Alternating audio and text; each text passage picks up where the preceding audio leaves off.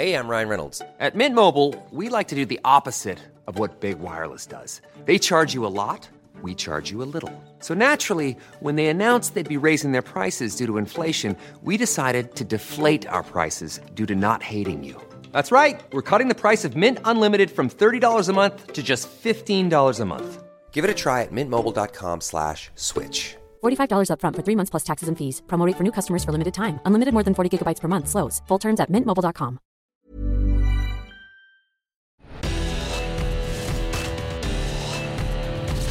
Verbalathleten. Die Stimmen von Eurosport. Herzlich willkommen zu Verbalathleten, die Stimmen von Eurosport, unserem Pod und Vodcast, in dem wir euch, die Menschen hinter den Stimmen von Eurosport, so ein bisschen genauer vorstellen wollen. Wer sind sie? Wie ticken sie? Was treibt sie so an? Unter anderem diese Fragen werden wir hier etwas genauer erörtern. Und angefangen wird mit einem echten Eurosport-Urgestein. Er ist schon dabei. Da war Helmut Kohl noch Bundeskanzler und es wurde in Deutschland noch mit der D-Mark gezahlt. Ski-Alpin, Mountainbiken, Turmspringen, Surfen, das sind so seine Sportarten in der Theorie und wohlgemerkt auch in der Praxis. Unser Premierengast heißt Guido Heuber und so sieht er aus. Grüß dich, Guido. So sieht er aus nach mehr als einem Vierteljahrhundert Eurosport tatsächlich. Eine Zeit, wo ich sagen kann, die sicherlich mich geprägt hat, wo ich aber auch davon ausgehen kann, dass sie ebenfalls den Sender geprägt hat. War eine tolle Zeit, ein permanentes Abenteuer, das meinetwegen auch so weitergehen kann, wie zum Beispiel mit diesem Podcast heute. Guido, ganz kurz äh, vorweg, bevor wir ins Sportliche einsteigen. Ähm, wir sehen da hinter dir äh, jede Menge Zeitungsausschnitte äh, an den Wänden. Was hat es damit auf sich? Das ist so ein bisschen die journalistische Inspiration hier in meinem Büro. Wir sind ja unter meinem Wohnzimmer in den Katakomben unten, wo mein Studio, mein Büro ist, wo ich mich vorbereite. Das war ein Geschenk vom Tagesspiegel damals, als ich volontiert hatte in Berlin. Und man hatte mir damals okay. äh, wichtige Ausgaben zu Tagen, die in der deutschen Geschichte ja prägend waren, geschenkt. Das ist zum Beispiel der erste Tagesspiegel überhaupt, dann selbstverständlich der Mauerbau, die Maueröffnung und die jüngste Ausgabe ist dann Barack Obama, als er Präsident wurde. Das habe ich mir eingerahmt und das ist so ein bisschen die journalistische Inspiration von hinten für mich. Ähm, bist du ein historisch interessierter Mensch? Äh, sicherlich, ja, jetzt weniger in der reinen Politik, sondern eher dann in der Sportgeschichte. Die ganzen Almanachs des mhm. Sports stehen dann hier im Regal auf der anderen Seite. Also Sportgeschichte interessiert mich in dem Fall jetzt fast noch ein bisschen mehr als Politik. Dann lass uns auch ähm, mit dem Sport jetzt gleich richtig loslegen. Also was so auffällt, äh, nachdem ich deine Sportarten ja aufgezählt habe, ähm, du fühlst dich wohl, solange kein Ball im Spiel ist. Interpretiere ich das richtig? Das ist absolut richtig. Es gab ein Schlüsselerlebnis für mich, das war noch zur Schulzeit. Ähm, ich wurde einmal im Tor K.O. geschossen, dann war die Karriere Torwart für mich passé. Danach ähm, sollte ich irgendwann mal auch in der Schulzeit einen Elfmeter schießen, habe den Ball verfehlt, habe mir dabei den Zeh gebrochen. Zu meiner Schusstechnik kann sich jeder da zusammenreimen, wie ich geschossen habe. Und man hat mir damals schon nahegelegt, lass es bleiben. Und diesen Vorschlag, den habe ich beherzigt und lass tunlichst die Finger von allem, was irgendwie rund ist was irgendwie rund ist. Ähm, also Turmspringen, Mountainbiken, Surfen und natürlich äh, Ski Alpin. Was gab sonst noch so für Sportarten? Was hat dich geprägt bei Eurosport? Was hast du alles kommentiert? Eigentlich alles, wo man gesagt hat, äh, die Jungs haben nicht mehr alle Tassen im Schrank. Das war eine Phase, die liegt schon ein bisschen zurück. Das war die Phase Yos. Yos war die Youth Only Zone und dort hatte man in einem Sendeformat alles zusammengepackt, was äh, irgendwie irre war, irgendwie ausgefallen. Und das ging damals mit den X-Games los und ich kam wie die Jungfrau zum Kind. Der damalige Chef kam reinmarschiert und sagte, wer hat Ahnung vom Barfußwasserskifahren? Wer hat Ahnung vom Downhill-Skateboardfahren und lauter solche Sachen? Wer hat Ahnung vom ja, äh, Sky-Surfen? und äh, das hatte keiner. Und dann hieß es einfach, das macht der Jüngste. Heuber, du bist der Jüngste, du bist ab sofort der Extremsportspezialist. Dann gab es dieses Format, ich glaube, fast 15 Jahre lang, 15 Jahre Yoast. Und es hat auf jeden Fall mich geprägt. Ich habe mir dadurch auch ein paar Knochen gebrochen, weil ich immer mal wieder was probiert habe. Aber ich denke, es hat auch den Sender geprägt. Das war eine abgefahrene Zeit. Und es war äh, letztlich ja auch ein Glücksfall. Du bist ja ähm, äh, mit dem äh, Extremsport mehr und mehr verwachsen in den, in den letzten 20 Jahren. Das kann man wirklich so sagen. Ich habe den Sport nicht nur verstehen gelernt, sondern ich habe ihn lieben gelernt, weil es sind äh, durchaus Athleten für mich, die für ein Appel und Ei, ja, da werden keine Millionen Gagen gezahlt, mhm. ihr Leben teilweise riskieren und die gerade, wenn man jetzt äh, in ja Disziplinen reingeht, die schwer vorstellbar sind, wie dieses Freestyle Motocross mit dem Motorrad einen Doppelsalto, einen Dreifachsalto zu springen. Das sind Ausnahmeathleten, die könnten auch genauso Olympiasieger im Turnen sein, sind sie aber nicht. Sie sind in einer Randsportart, verdienen da fast kein Geld und riskieren trotzdem ihr Leben. Toller Sport, tolle Leistung und äh, ich liebe die Jungs immer noch. Und die Mädels selbstverständlich, die das machen. Guido, jetzt haben wir zum Einstieg ja schon ein bisschen was über dich erfahren. Wir wollen aber noch mehr hören, noch mehr wissen über dich. Birgit Hasselbusch, unsere Kollegin, hat sich mal hingesetzt und ja, durchaus humorig und mit einem Augenzwinkern ein bisschen was über dich zusammengefasst. Unter anderem erfahren wir jetzt, was es mit den vier großen Js in deinem Leben so auf sich hat. Guido tanzt gleich auf mehreren Hochzeiten. Nicht privat, versteht sich. Da ist er nur mit einer verheiratet, Helen aus Australien. Ja, sagen wir zu seinen vierblättrigen Kleeblatt-Skills. Job, Juice, Joy, Jam. Als Mann in den Medien, als Weinexperte, der nicht zum Lachen in den Keller geht, als Sportenthusiast zwischen Schnee- und Schotterpisten und als DJ. Ja, Guido ist einer, bei dem die Musik spielt. Immer Showbühne. Leise, zurückhaltende Töne, Fehlanzeige. Er behauptet von seinem Sohn, der geilste Typ auf Erden nach mir. Ja, nicht auf den Mund gefallen, wurde beim Boxen sogar selbst mal K.O. geschlagen. Und dieser legendäre Kampf ist noch heute unter Rocky Horror Boxing Show bekannt. Dabei wollte Guido doch immer nur sendungsbewusst sein, als Radiomoderator oder als Prakti im Print. Bei Eurosport liefert er seit rund 25 Jahren etliche Verbalschussfahrten. Seit 94 bei allen Olympischen Spielen am Start und fast auch einmal aktiv. Die Kreuzbänder machten ihm leider einen Strich durch den Skistock in Albertville. Aber der Heuber ist wie eine Olympiafackel im Wind, nimmt unaufhaltsam seinen Weg. Guidos Traum wurde in Turin wahr, als Reporter live vor Ort. Harte Schale, weicher Kern und Kerl. Dort soll unser Mann am Mikro vor Freude ein paar Tränchen verdrückt haben. Guido, der Heuler. Der Berg rief später auch noch als Lehrer bei der Ausbildung zum Guido-Guide, war er doppelt so alt wie der zweitälteste Teilnehmer. Heuber Seniors Verletzungsliste, die liegt weit über der Olympiamedaillenausbeute Ausbeute eines Ola einer Björndalen. 32 Knochenbrüche. Und sein Herz hat ihm fast Maria Walliser gebrochen. Die Schweizerin findet er nämlich mega lässig. Und wenn er im Skilift mit einem coolen Typen sitzt, dann wüsste Guido sofort, dass das kein geringerer als Alberto Tomba ist und würde selbstredend niemals wie eine Bomber ins Fettnäpfchen treten. In solchen Momenten helfen nur Wein, Weib, Bub und Gesang. Musik zwischen Elektro und Klassik. Nicht umsonst sagen wir, we call him a Klassiker. Und deswegen rufen wir Guido, unserem Allrounder, zu. Zicke, zacke, zicke, zacke, hoi, hoi, heuber. Sehr schön, da habt ihr mal tief Was sagt er? ja, ja, klar. viel gefunden. Ja, ja, ja. ja, bist du zufrieden? Sind wir dir, sind wir dir gerecht geworden? Ja, es ist tatsächlich einiges drinnen, bis hin äh, zu meiner äh, Jugendbegeisterung, sage ich mal, zu Maria Walliser. Das war damals Pirmen Zurbrücken und Maria Walliser, die zwei großen Skirennläufer. Und ich war begeistert von dieser Marina Walliser, wie toll die damals gefahren ist. Also, dass er das noch rausgefunden hat. Respekt! Also die Frau Walliser, die hast du äh, erkannt und würdest sie an jeder Stelle erkennen, aber Alberto Tomba hast du nicht erkannt. Also ähm, das möchte ich jetzt schon mal genauer wissen. Vielleicht für die jüngeren Zuschauer sei äh, hinzugefügt, Alberto Tomba, das war so der Slalomstar der 90er Jahre, ähm, bekannt auch für seine Affären ähm, und äh, für seine Launen, für seine Eskapaden. Ähm, aber er war eben auch, ich glaube, dreifacher Olympiasieger, korrigier mich, ähm, und äh, den kannte eigentlich jeder. Also ich, ja, der ich jetzt nie so der der der Ski-Alpin-Held war wie du, ähm, ich kannte natürlich Alberto Tomba, Markus Wasmeier und Alberto Tomba. Die zwei musste man kennen. Und Guido Heuber hat sie nicht erkannt. Beziehungsweise den einen. Hätte so sein sollen. Es war aber in einem komplett anderen Rahmen. Das war im Schnalztal okay. in äh, ja, Italien, in Norditalien.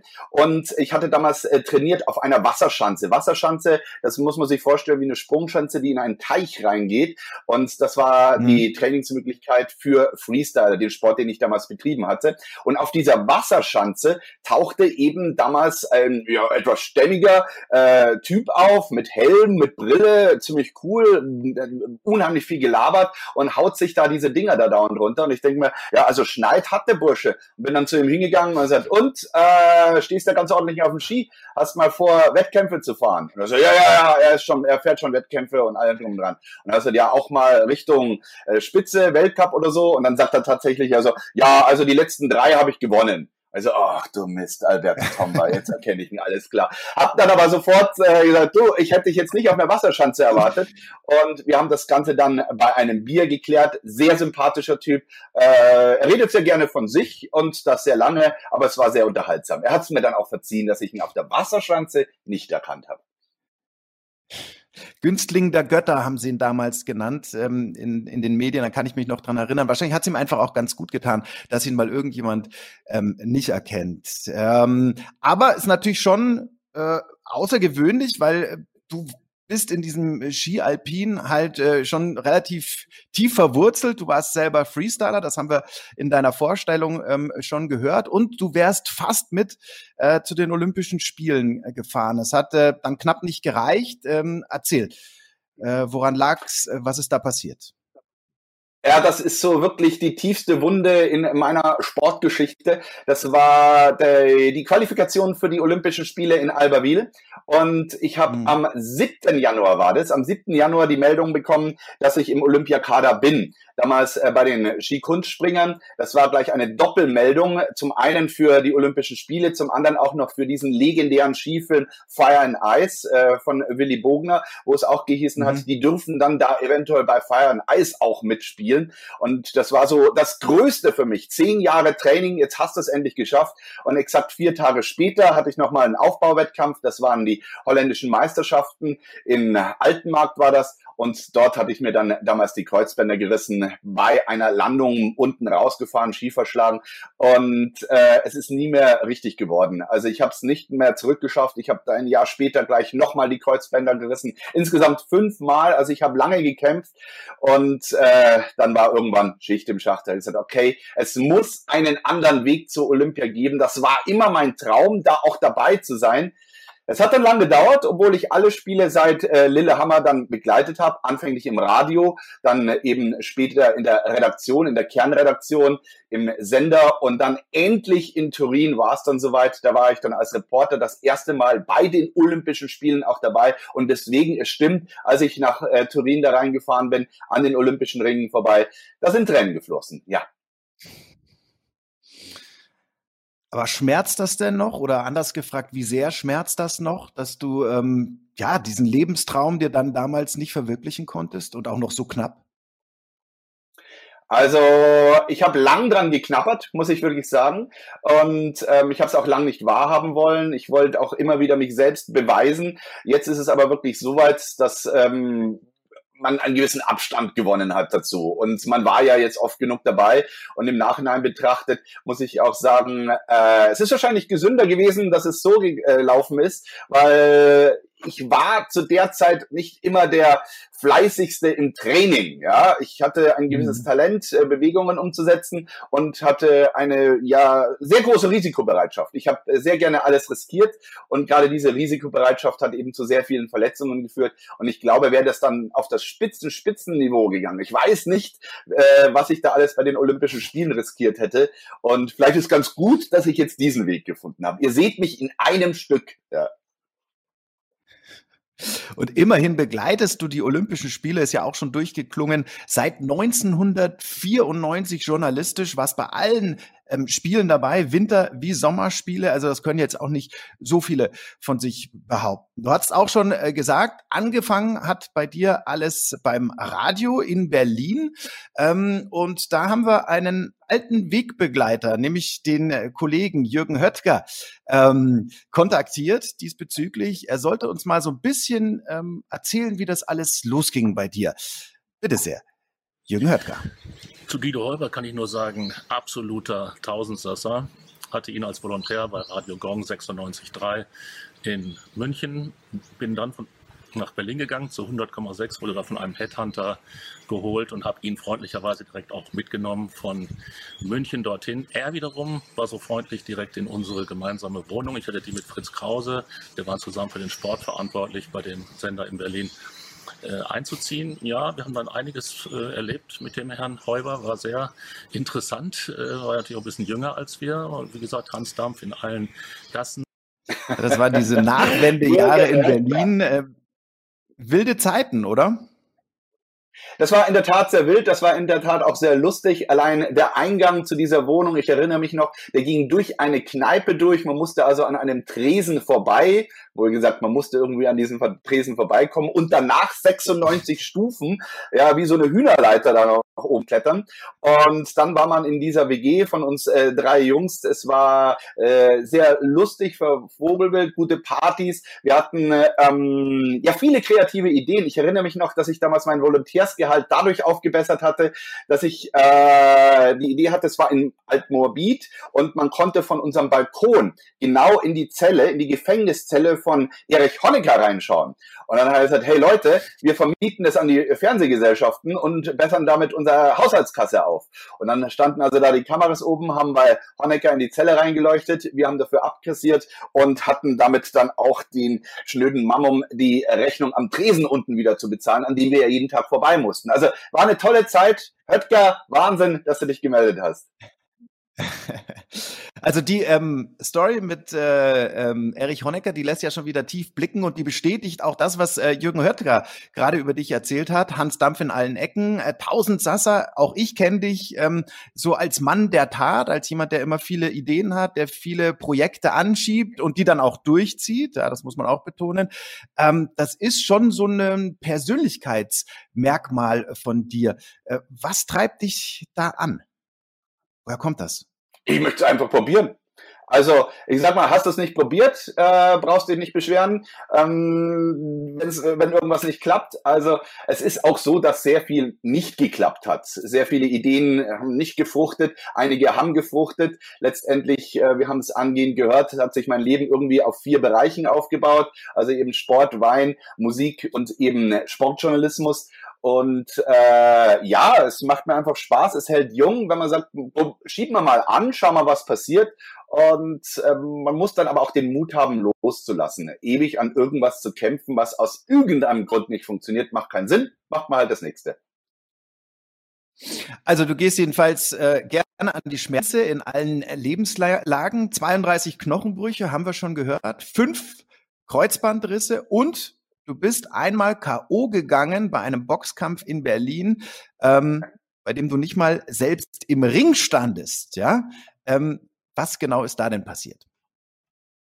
Ich habe tatsächlich für das einzige K.O. an diesem Abend gesorgt. Das war der WM-Kampf von Chris Eubank gegen Graziano Rocchigiani. Und ich war damals als äh, Ringreporter, allerdings eher für die bunte Seite eingeteilt. Das heißt, ähm, die Boxer kannten mich nicht. Ich habe eher so die, die Promi-Interviews machen müssen und äh, was so alles angefallen ist. Und dann, als der Kampf zu Ende war, rannte Rocky, er hatte den Kampf verloren, nach Punkten verloren, eine Skandalwertung, wie es damals hieß, aus der Halle. Und der Einzige, der nahe bei ihm dran war, war ich. Jetzt hat weder natürlich Rocky mich nicht gekannt und ich den Typen nicht gekannt, habe aber den äh, die Ansage auf den Kopfhörer gekriegt, Holger, Interview, schnell, schnell, schnell. Und ich bin dann hinterhergerannt und ich weiß es noch, äh, wie ich sagte, Graziano Rocchiciani läuft aus der Halle raus, er weiß, er ist der eigentliche Sieger, er hat die Hände oben, ich versuche mal zu ihm durchzukommen. Ich langte dann von hinten an seine Schulter, um ihn festzuhalten und ihn umzudrehen für das Interview, das uns ja auch von den Rechten her zustand. Er hatte aber neben sich einen Bodyguard.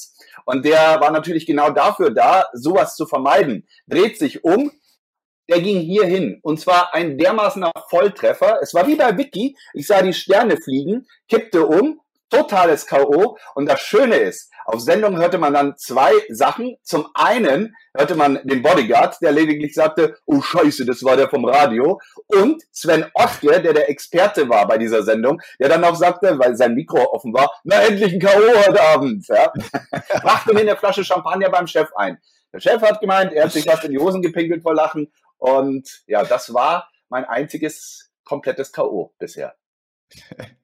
Der Sport ist trotzdem deine Leidenschaft geblieben, äh, glücklicherweise. Im Sommer gehst du Mountainbiken, auch als äh, Mountainbike-Guide, hast da ähm, ja in ähm, höheren Alter, ich glaube mit 46, noch einen Mountainbike-Guide-Ausbildung gemacht und abgeschlossen. Und im Winter, ja, da gehst du äh, viel, viel Skifahren. Ähm, in der Praxis genauso wie in der Theorie, verbal bei uns, bei Eurosport und ähm, dann an deiner Seite unter anderem gerne die Kollegin Martina Lechner. Mit der haben wir uns äh, natürlich auch schon unterhalten über dich und ähm, du hast einen ja sehr bleibenden Eindruck hinterlassen schon beim ersten Treffen.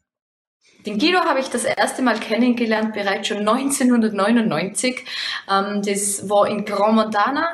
Das war mein erstes Weltcuprennen als ähm, Doppeljunioren-Weltmeisterin und das war wiederum sein erster Einsatz im alpinen Ski-Weltcup. Er war genauso nervös, wie ich es auch war und deshalb äh, kann ich mich nur sehr vage an diese Begegnung erinnern. Richtig kennengelernt haben wir uns dann 2006, ähm, wo ich meine ähm, Karriere beendet habe und Eurosport auf der Suche war nach einer weiblichen Stimme ähm, für die Skirennen. Und da ist der Guido ähm, aufgrund eines Tipps von einem Freund von mir ähm, nach Schäffau gekommen. Ähm, ich war da Skifahren den ganzen Tag äh, und der Guido äh, hat mich nach dem Skifahren da angequatscht, äh, hat mir Fragen gestellt, wo ich mir denke, so, was, was möchte der Preis eigentlich von mir? Bis er dann endlich mit der Sprache herausgerückt hat und ich dann zwei Tage später meine erste Probesendung ähm, in München gehabt habe. Und das hat ähm, ganz okay funktioniert, glaube ich. Und seitdem äh, sind wir da ein richtig gutes Alp Alpin-Team, so wie ich das finde. Der blonde Engel der Alpin-Redaktion, wenn man mal von meinem Kollegen Gerhard Leiner aus äh, äh, ab, abzieht. Und ja, also äh, Ski-Alpin, wäre nicht Ski-Alpin bei Eurosport, wäre Martina Lechner nicht dabei. Da bin ich mir auch ziemlich sicher. Kannst du, kannst du dich denn noch äh, erinnern, was du äh, Preis sie dann gefragt hast, als du sie da ähm, kurz angesprochen hast? Du hast sie ja sozusagen für Euro castet, ohne dass sie es wusste. Ja, ähm, das war äh, in der Skischule von der Ingrid Salvenmoser, das weiß ich noch. Das war in Elmau-Scheffau und ich habe da Roman Hofer, das war ein Skiercross-Fahrer, gefragt, ähm, kennst du irgendeine weibliche Skirennläuferin, die nicht auf den Mund gefallen ist? Ich brauche unbedingt mal eine weibliche Stimme, das wäre so schön. Und dann hat er gesagt, ja, da fragst du die Lechner, die kommt gleich rein.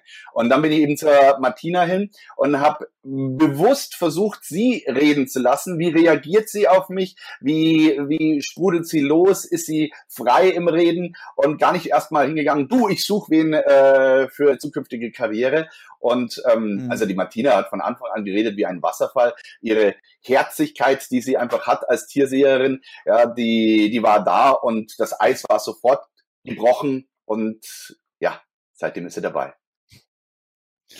Dann lass uns noch kurz bei den ähm, Experten bleiben, die sich, die dich so begleiten. Also, Entschuldige, da ist zum einen eben Martina, dann Frank Wörndl und Urs Lehmann. Aber du bist einer, der sich dann auch gerne immer mal wieder, wenn sich die Gelegenheit eben bietet, ähm, auch noch aktive in die Kommentatorenkabine holt. Ähm, diesen Winter äh, so geschehen mit Beat Feutz in Bormio.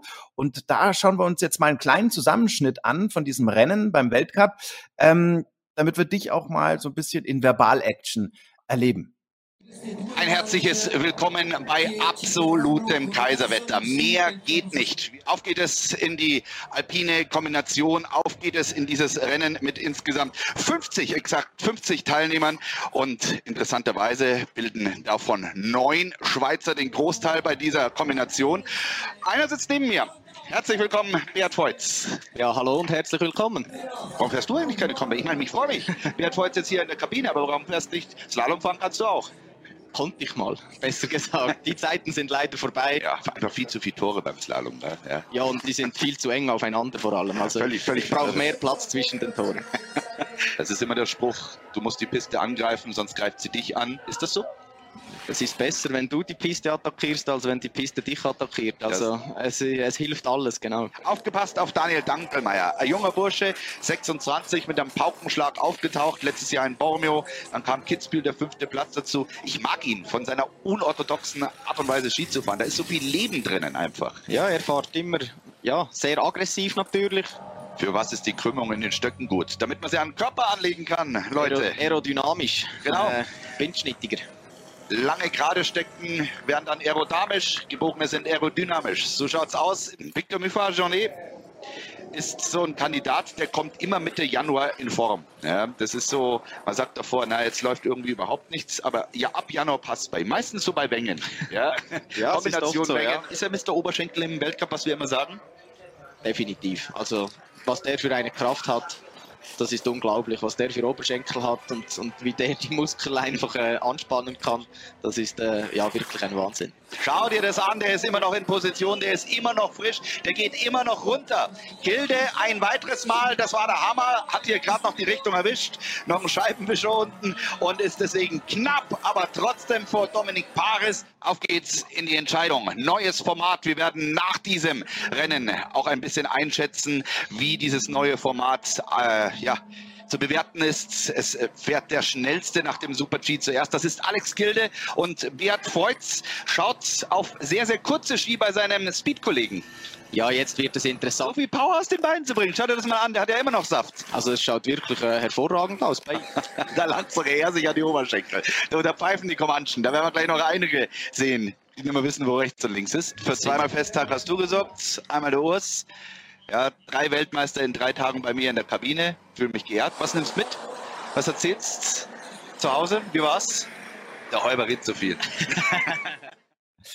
Also die letzte Frage von Guido Heuber, die gebe ich doch direkt mal weiter an Guido Heuber. Wie war's, ähm, sich da selbst zu hören? Ähm, es ist was ganz Eigenes, äh, weil wenn, zumindest bei mir ist es so, und ich denke mal bei allen Kollegen auch, wenn man eine Sendung fährt, wenn man auf Sendung ist, und das sind ja ein, zwei, drei Stunden teilweise, dann ist man wie in mhm. einem Tunnel. Ich vergleiche das fast wie in dem sportlichen Tunnel eines Athleten. Man nimmt nur noch den Bildschirm vor sich wahr und eben den Experten. Und das wird eine Einheit, auch wenn da einer reinkommt oder wenn da sich was in der Kabine tut, das nimmt man gar nicht mehr so wahr. Und und äh, man ist gedanklich auch immer schon einen Satz weiter, weil man muss ja vorbereiten irgendwie, was man gleich sagen will. Und äh, so ist es dann mal was ganz Neues, wenn man sich das dann tatsächlich anhört, weil ich bin nicht der Typ, der sich die Sendungen, seine eigenen Sendungen im Nachhinein anhört. Ähm, ja, ist einfach nicht so mein Ding und so war das auch mal, auch mal was anderes für mich. Also was schon auffällt ist, ähm, du hast ein, ein gutes äh, Verhältnis offensichtlich zu Beat Feutz. Wie ist es insgesamt so? Wie ähm, ist das Verhältnis zu den Aktiven? Wie würdest du es beschreiben? Kollegial, freundschaftlich und äh, daran anschließend auch, ähm, wie nah willst du überhaupt daran? Und wie äh, tief willst du eintauchen in diese Welt?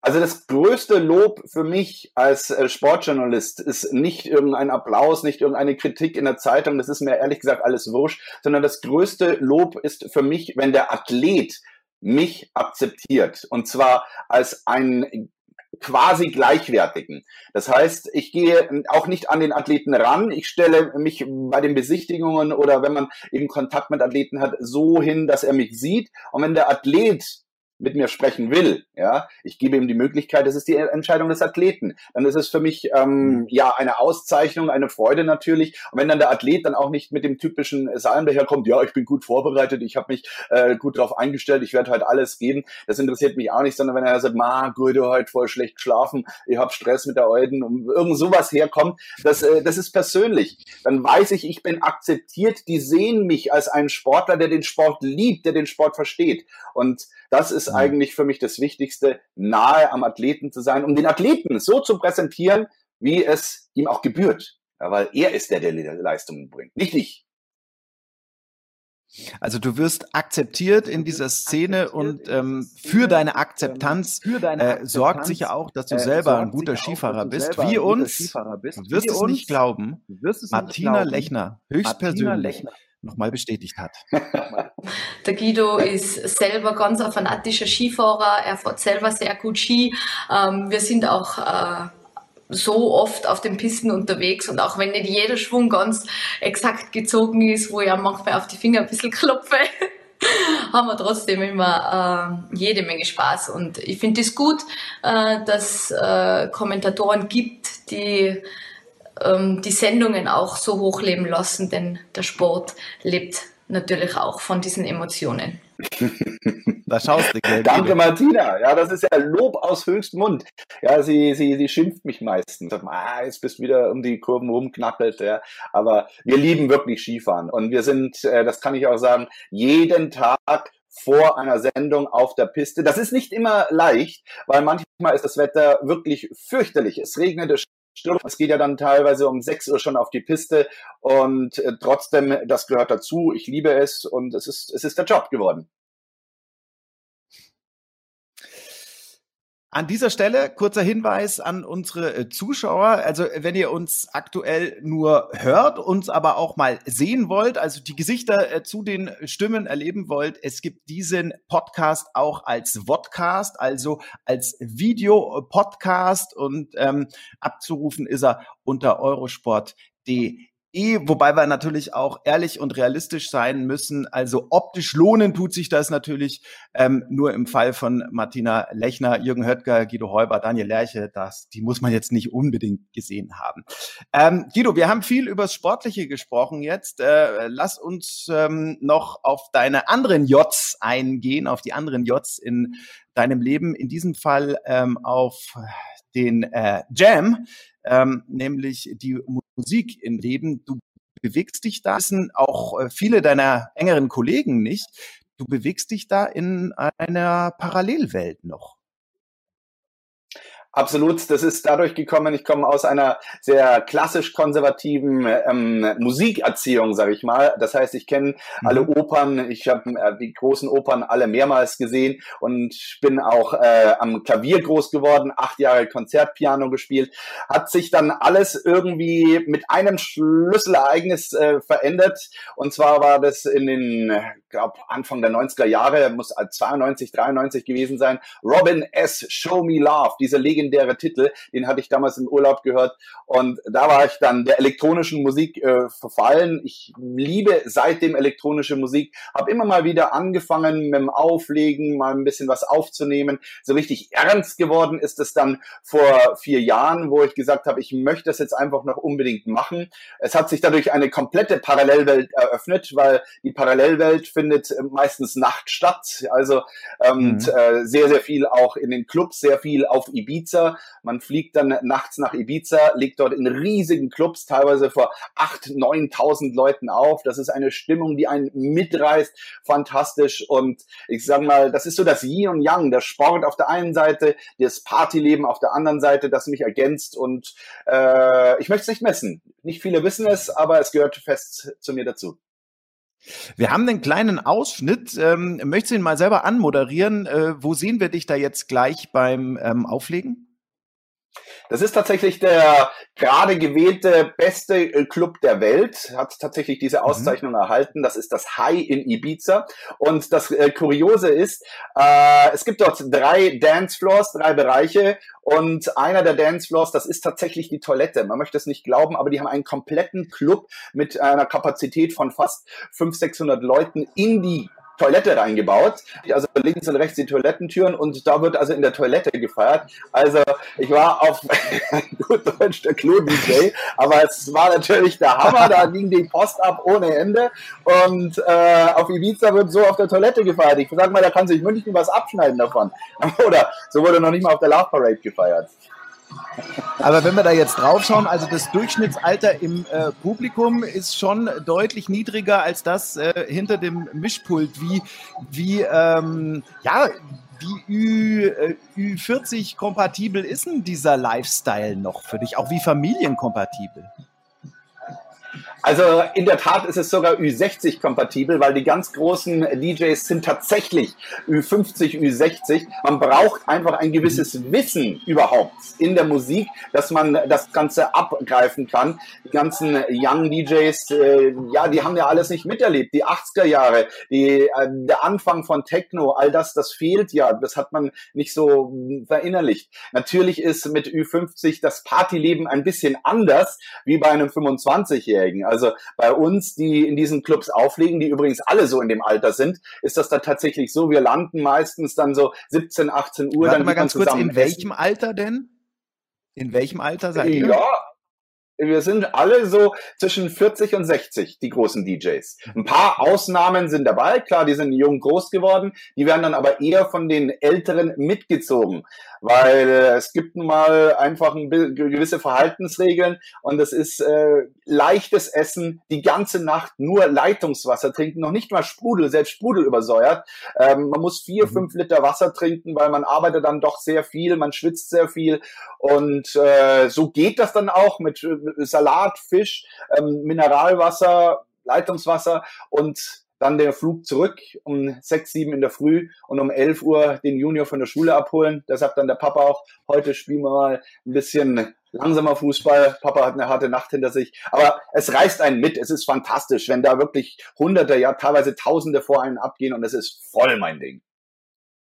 Äh, so wie du es beschreibst, ähm, ist es ja auch schon wieder gar nicht so weit entfernt eben vom Sport, vom Leistungssport.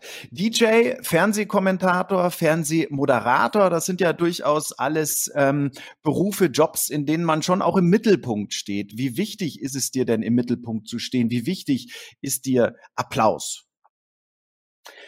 Das ist unterschiedlich. Also ich würde sagen, ähm, beim Sport ist es äh, für mich eher eine ja, zweit, absolut zweitrangig.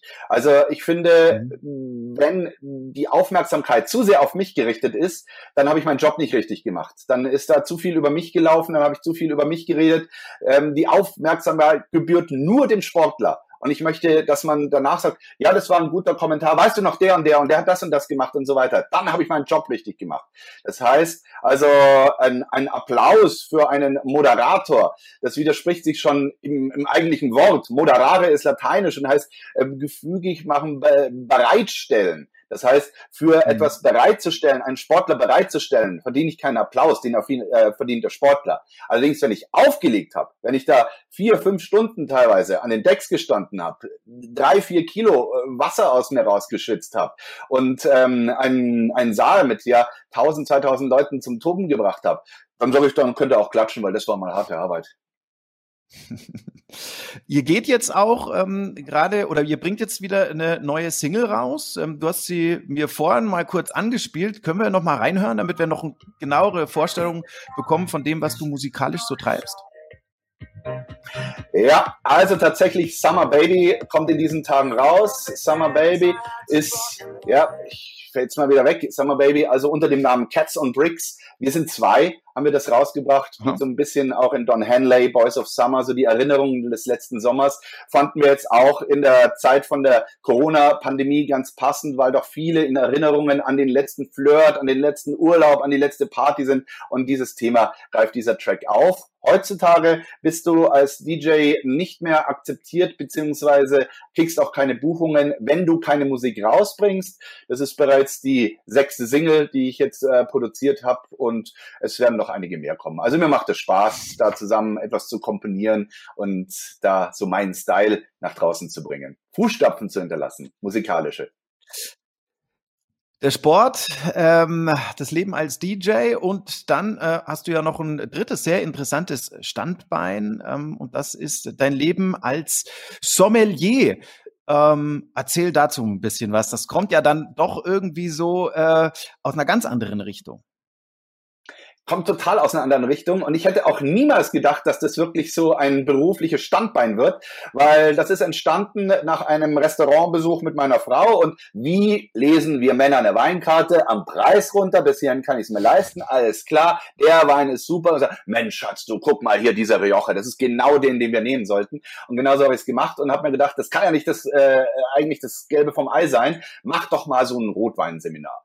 Und äh, in dem Rotweinseminar ähm, der Industrie- und Handelskammer damals, da waren dann drei, vier Leute drin, mit denen ich mich perfekt verstanden habe. Wir haben da so viel Gaudi gehabt und dann haben wir gesagt, ja, warum machen wir nicht einfach weiter? Wir lassen das mal so vor sich hin plätschern. Und äh, zwar hat um mich rum alles gesagt, sag mal, spinnst du jetzt Sommelier-Ausbildung?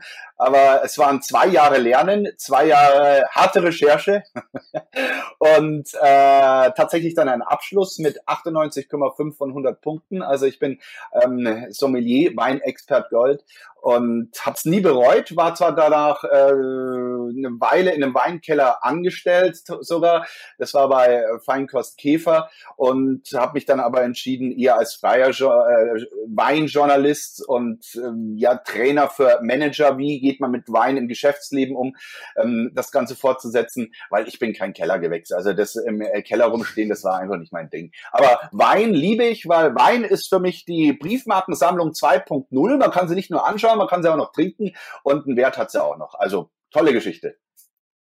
Was er macht, das macht er richtig, der Guido Heuber. Hast du denn ähm, dann gleich eine aktuelle Weinempfehlung für uns, für ähm, die Sommermonate, die jetzt äh, kommen?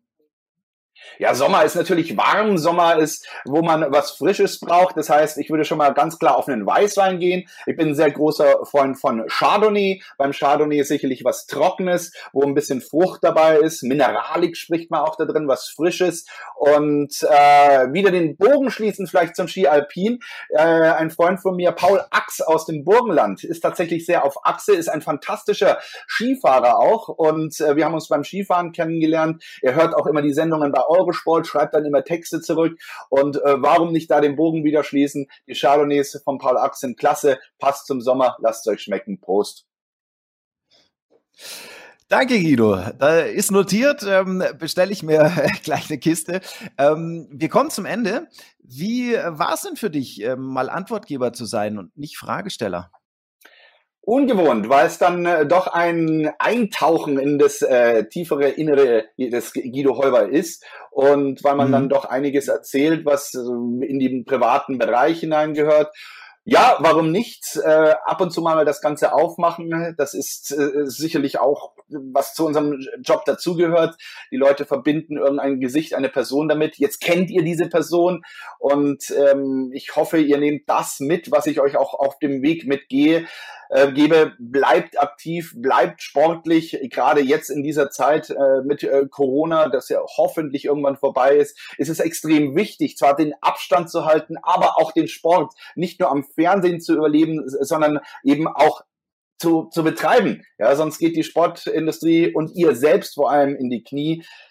Der Hashtag Sport bleibt, den lege ich euch ans Herz. Das ist eben so eine Aktion von uns allen. Wir haben gesagt, der Sport, der bleibt, der Sport, der verbindet uns. Und ich glaube, das ist auch die Verbindung, die ich jetzt hier rüberbringen wollte. Einfach mal mich als Sportler, als Sportbegeisterten, ja Fanat zu euch, zu den Zuschauern draußen, die, denke ich mal, genauso gestrickt sind. Danke, Guido. Die Frage nach deinen letzten Worten in dieser Sendung muss ich dir jetzt nicht mehr stellen. Hat Spaß gemacht mit dir. Vielen Dank. Wir haben einen Menschen mit vielen Interessen und vielen Talenten äh, kennengelernt. War schön mit dir zu quatschen, lieber Guido. Danke dir. Danke euch äh, fürs äh, Zuschauen und Zuhören hier bei der Premierenausgabe von Verbalathleten, die Stimmen von Eurosport. Wir freuen uns schon auf die nächste Ausgabe und wir freuen uns schon auf euch. Macht's gut. Bis dahin. Servus und Tschüss.